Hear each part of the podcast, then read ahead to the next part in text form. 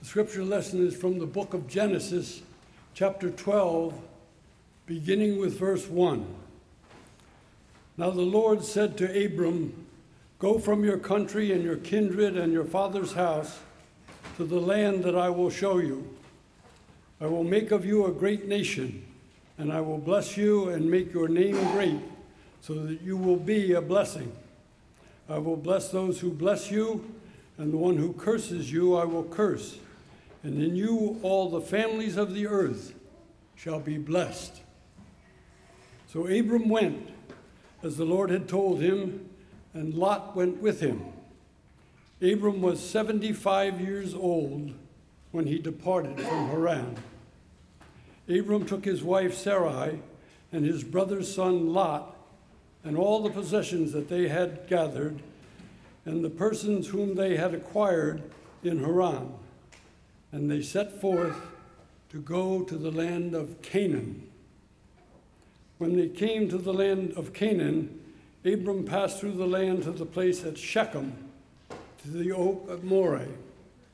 At that time, the Canaanites were in that land. Then the Lord appeared to Abram and said, To your offspring I will give this land. So he built there an altar for the Lord who had appeared to him. From there he moved on to the hill country on the east of Bethel and pitched his tent, with Bethel on the west and Ai on the east. And there he built an altar to the Lord and invoked the name of the Lord. And Abram journeyed on by stages toward the Negev. This is the word of the Lord.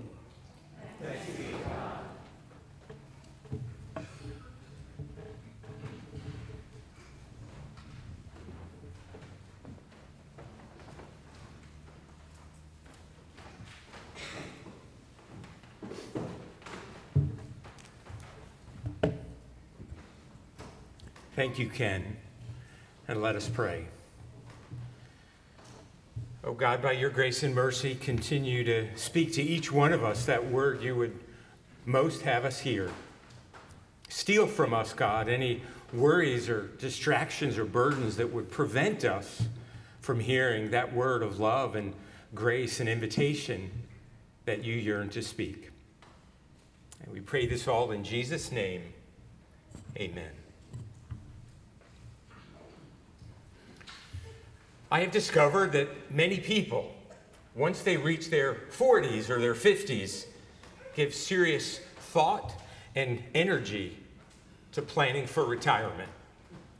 There are countless YouTube videos that give what is billed as essential guidance on how to get ready for it, how to transition into it, and how to have a happy, healthy, and successful retirement videos such as the four phases of retirement, seven vital retirement purchases, six secrets to living well in retirement, and the one that really grabbed my attention two shocking truths you will discover six months after retirement. I know some of you are tempted to pull out your phones right now and check those videos out at this very moment. I hope you will check them out, but not until after the service is over.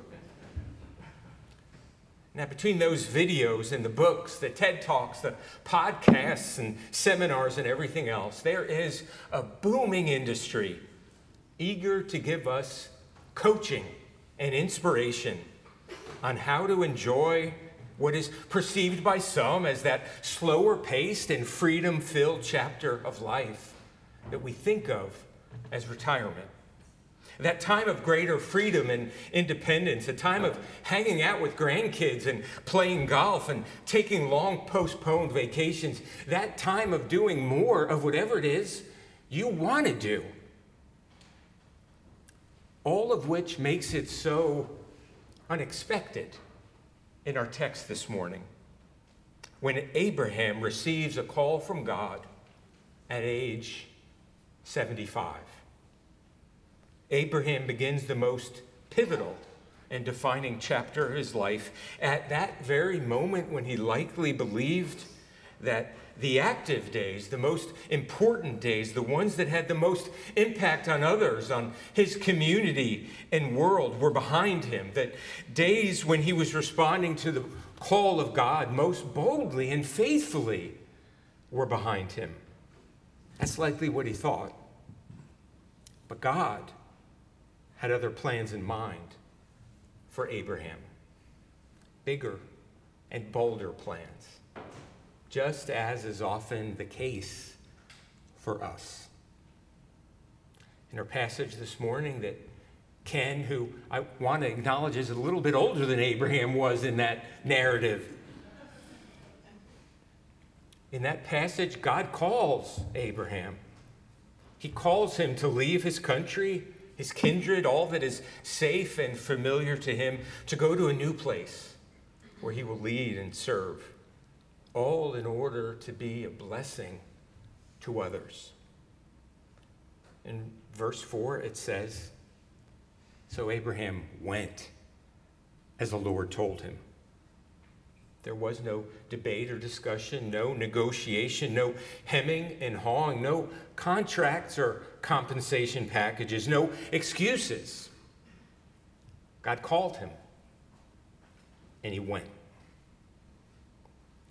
Note also that ultimately this call is not about Abraham. God makes clear that Abraham will be blessed to be a blessing. It's a profoundly important detail. God calls Abraham, he promises his faithfulness, that he will be present to him. He calls him that he might minister to and serve others. Abraham is chosen not for his own sake, not because of how well he did or didn't live his life up to that point, not because of the depth of his faith or those moments that his faith wavered. He's chosen in order to be a blessing to others. And it happens at a point in his life when it was the last thing he would have expected. And what I wonder is might his story have more in common than you think with your story? He was called by God to serve, to make a difference for the kingdom at an unexpected time in his life. Amidst any fears or anxieties that he had, he responded, he responded swiftly without debate or delay. And God showed up to sustain him and bless him that he might be an unexpected blessing to others. Ultimately, his call story is not about him. It is about the others whom God calls him to serve. He was 75 at a time when most people did not live to anywhere close to that. And the most important chapter of his life was just beginning. I wonder if you saw the lead article on the cover of yesterday's Star Ledger. New Jersey pilot 86, gearing up to fly around the world for the fourth time. It was the inspiring story of 86 year old retired dentist from Edison named Ed Galkin. Scheduled to take off this morning at 8:30 from Hillsboro Airport for a 22,000 mile, two month long flight around the globe. To raise money and awareness for Alzheimer's disease, a disease his beloved brother died of. He'll have a co pilot on the trip, a young guy, just 64 years old.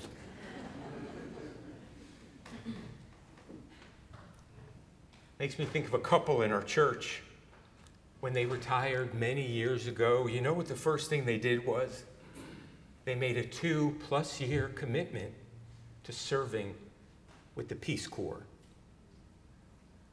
Incredible. I think of a 79 year old member of our church who is considering working as a substitute teacher in the schools in our community at 79.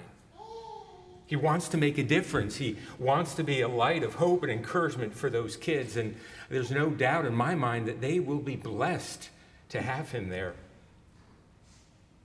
I think of how a good portion of our elders and deacons and trustees and choir members and so many others who make our ministry reality, it would not happen without them. They are over that magic age where you become eligible for Social Security. A magic age I'm getting closer and closer to myself every day. Have you experienced in your life that clock time? What theologians call chronos, is often a poor reference point for the important things that are actually going on. More times than not, life seems to unfold in God's time, what we call kairos. Have you experienced that? Might you be experiencing it even right now? What I mean is, life seems to unfold in surges often surprisingly, more than in an orderly and predictable sequence following the movement of a clock or a calendar. The grass is green now when just a couple weeks ago it was brown. I looked at that person I dearly love or that relationship I am in, and I am struck by that person or that relationship being in a vastly different place than it was what feels like just a short time ago in our faith life, and in all of life. Life often unfolds that way in surges, not according to an orderly and predictable path. That's how it was for Abraham. I love how Eugene Peterson translates a verse from 1 Corinthians 12. Each person is giving something to do that shows who God is. Everyone gets in on it, everyone benefits. What better way to describe the vocation of discipleship, of responding to the call of God that all of us are called to? What better way is there to describe the ministry that you were created for? The ministry of loving and serving others. Each person is given something to do that shows who God is. It's at the heart of our identity as a congregation. I love how Thomas Merton put it. Each one of us has some kind of vocation. We're called by God to share in his life and his kingdom. Each one of us is called to a special place in that kingdom. If we find that place, we will be happy. If we do not find it, we can never be completely happy. For each one of us, there's only one thing necessary to be who God wants us to be. To be what God wants us to be. And there are so many voices and expectations that want us to be something else, something less than that. Can you imagine? What if we all responded to God's call? What if we took seriously the truth that everyone is called to ministry, that everyone includes you? What could happen in our church? What could it mean to this community if we saw each other and ourselves as ministers of Christ? What would that do to our worship life, to our Sunday school program? What impact would that have on our mission outreach? What impact might it have on our budget? To be a Christian is to be called to serve others, it's to be called to be a force for healing and hope and reconciliation in our community and in our world. Whatever your age or situation or story. In London, there's a woman who goes every day to the London Underground, the subway system and sits on the platform just to listen to the announcement recorded by her husband in 1950. Margaret McCollum, after the death of her husband Oswald, would sit on the bench waiting to hear that recording that became one of London's most famous Mind the Gap messages. In 2003, Oswald died, leaving a huge void in Margaret's life. So Margaret found a way, a creative way, to feel his presence. Every day she would go to that, that bench on the platform and she'd listen to his voice. And after more than half a century, over 15 years after he died, this voice was replaced by an electronic recording. Out of distress, Margaret asked for the cassette tape from the London Transport Company so she could continue listening to her husband's voice every day at her home. And after they became aware of this story, this moving history, the company decided to restore that announcement at the stop closest to where Margaret lives. And so now, each day at the embankment stop of the Northern Line, countless passengers hustling to their destination, and Margaret sitting expectantly on the bench can listen for and hear her beloved Oswald's voice. Friends, we are all called by God to be part of the solution, to be builders of God's kingdom here on earth, to be part of God's effort to redeem and to heal, to listen for and to respond to God's voice. Whether we are 75, as Abraham was, or much older, and believe that the important part of our faith journey is behind us and not in front of us, or at some other point in our life, some other age or stage, and feel that this is not the time to respond to the call of God, the call to discipleship. Maybe that day will come, but it has not come yet. Or maybe I responded to God's call in the past, but right now I just have other things I need to focus on. Wherever we are, God's word to us is simple and it's clear. This moment is the sacred moment when God calls us. Calls us for the first time or calls us anew, right here and now. For all of us, we are called to be loved and to love, to be shown mercy and to show mercy, to be forgiven and to forgive, to receive hope and to grant hope, to know joy and to share joy, to feel peace and to bring peace, to be made whole and to offer wholeness. By our loving and almighty God, we are called. What was true for Abraham at age 75 is true for you and for me. The most important days in our journey with Christ are in front of us, not behind us. Dare to know that it's true. In the name of the Father, and of the Son, and of the Holy Spirit, amen.